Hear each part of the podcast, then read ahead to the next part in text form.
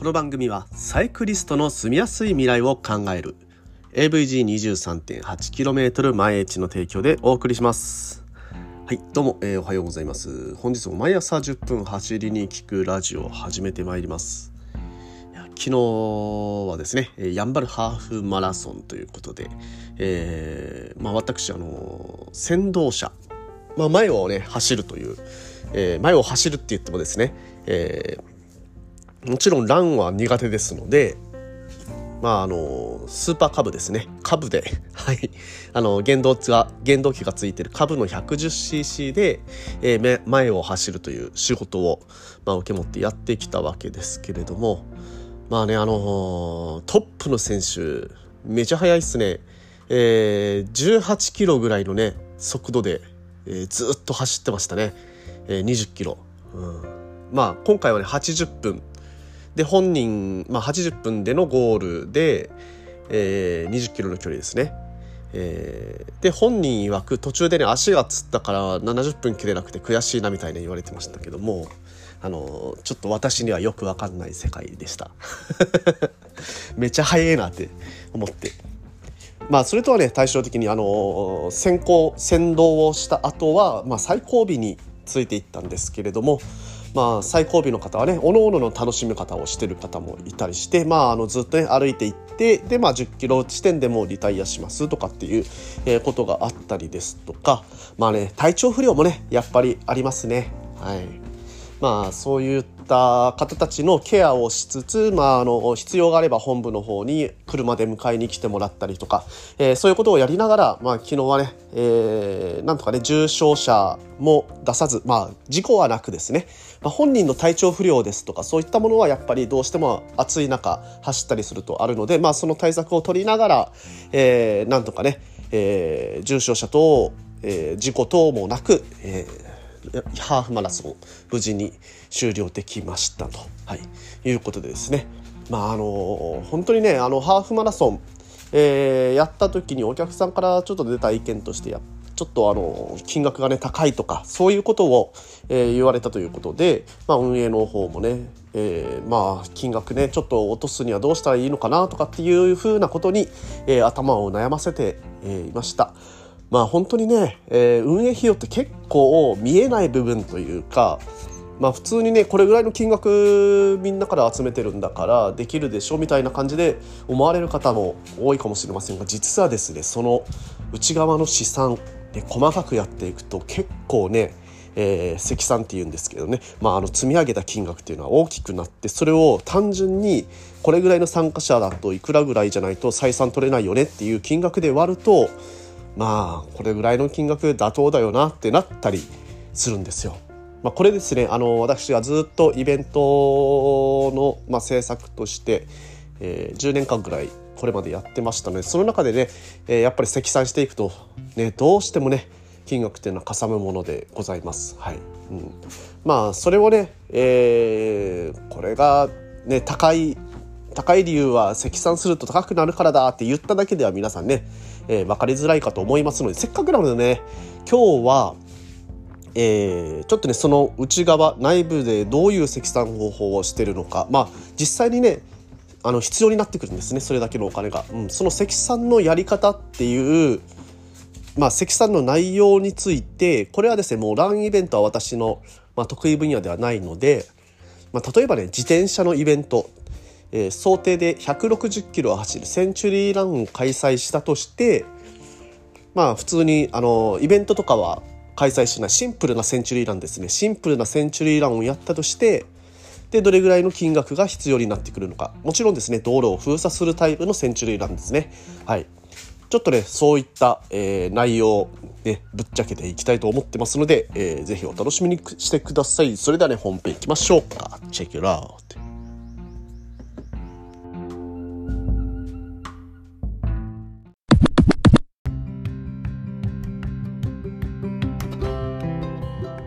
はい、どうも改めましておはようございます。森健でございます。沖縄一周自転車ツアーのツアーガイド、AVG23.8km 毎日の広報、AT ツアーのコーディネーター、そして、えー、沖縄県サイクルツーリズム推進協会の理事として活動しております。ということでですね、本日も毎朝10分走りに聞くラジオを始めてまいります。はい。えー、今日はですね、まあ先ほども言いましたように、レースなどのイベント、まあ、レースなどのイベント、まあ、特に自転車はねそういうイメージあるかもしれないですね。なんでこんなに参加料金高いのかと。はいまああのツールド沖縄ねあのガチのレースのイベントですけどツールド沖縄の一番、えー、長い距離210キロとかだと確か2万円超えてきてましたよね2万4千円とか、えー、そんな金額だったと思うんですけれども、ね、やっぱ高高いよねみたいな、えー、思われる方、えー、いらっしゃるかもしれませんがこれねやっぱりあの積算していくとそれぐらいかかってくるよねっていう妥当な金額なんですよね実は。まああのー、踏んだくってることは僕はないと思います。そういう金額でも。うん。で、それはなぜかっていう、まあ理由まあ、理由も何もないんですよね。本当にね、積算って言って、その、金額を積み上げていくと、それぐらいの予算がないとできないですよっていうものになってきて、まあ、それをね、えー、参加者、参加していただく方に、あのー、みんなでね、えー、分け合って、こういうイベントを開けるようにしましょうよっていうのが、まあ、イベントのね、そもそもの、え成り立ちですので、まあね、あの例えば、例えば行動を使用する、まあ、160キロ程度、まあ、封鎖するイベント、まあ、センチュリーランですね。これを開催するにあたって、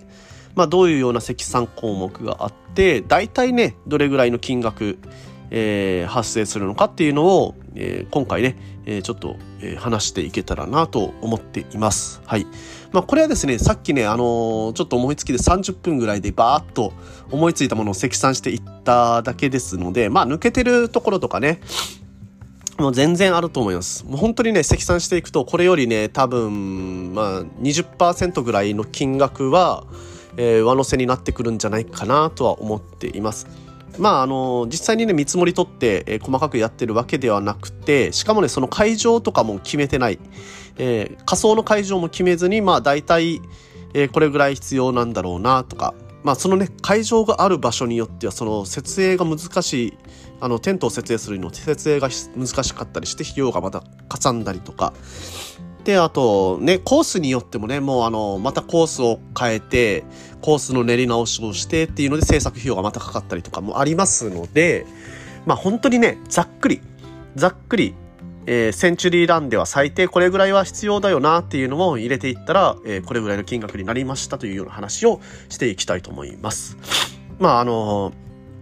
上から順にね、項目を読み読み上げていきますので、ちょっとね、あの、意味がわからないというところもあるかもしれませんが、まあ、あの、そういうような項目ってあるんだなあやっぱりそこにもお金がかかるのか、かかるのか、みたいなことをね、えー、ちょっと、えー、皆さんでね、あ、あの、思、考えていただければと 思います。語彙力。はい。まあ、すいません。えー、では、最初にですね、まあ、この、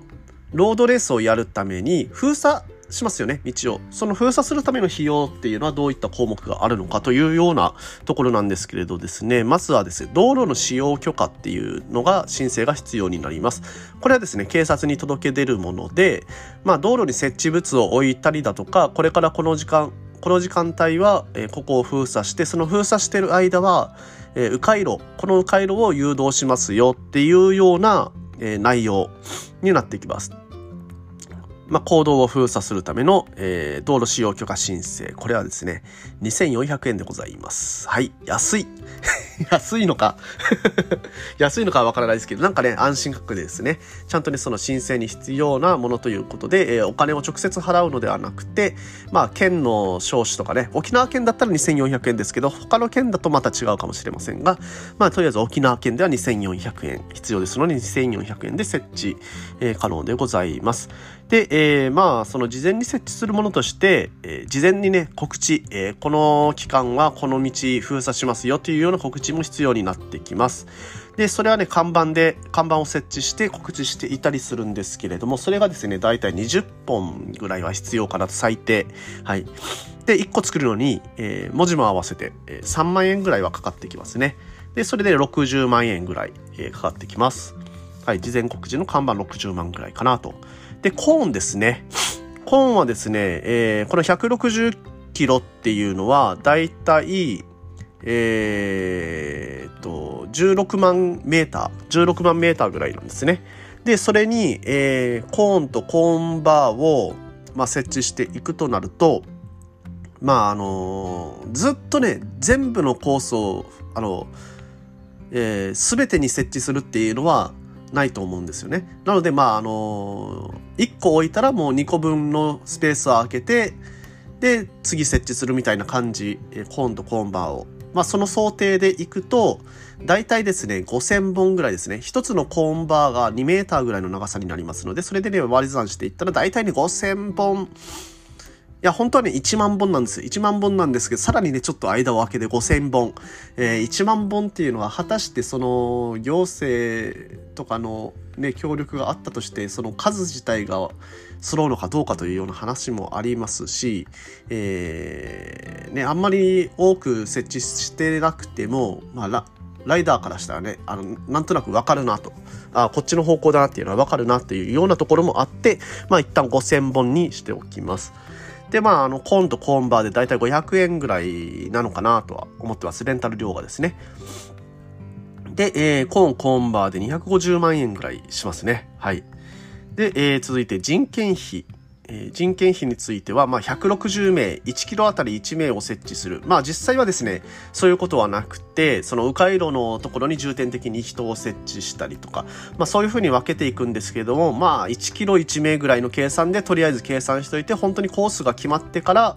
えー、人を分散していくような形になります。まあ、試算の段階ではこれぐらいの試算しかできないかなと思います。まあ、112万円というところですね、人件費。えー、続いて、えー、運搬車両と、ね、運搬する車両が必要ですね。このコーンとか人とかをね。はい。まあそういった車両がね、まあ大体ね、10台ぐらいはやっぱ必要になってくるかなと。これぐらいの人数、物量になってきますとね。で、コーンはあの設置した後にコーンも回収していかないといけないという業務がありますので、で、そこにもあの人を割いたり、えー、車両を割いたりということで、やっぱりその、これぐらいの50万ぐらいは運搬にかかってくるかなと思います。これ当日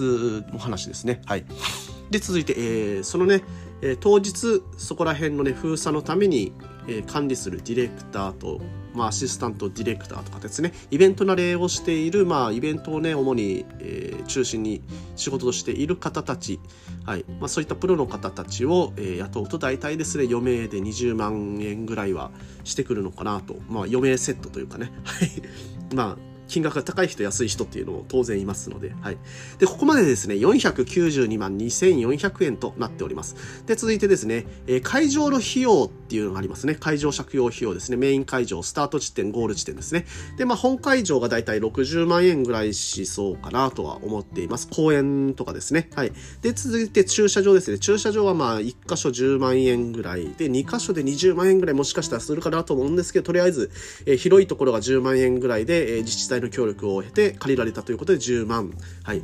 で、駐車場の管理人件費っていうのが、まあ、7000円の、まあ、あの、アルバイト代でだいたい15名ぐらい、2箇所ぐらいだとね、えー、15名ぐらいは必要なのかなというので、まあ、10万5千円。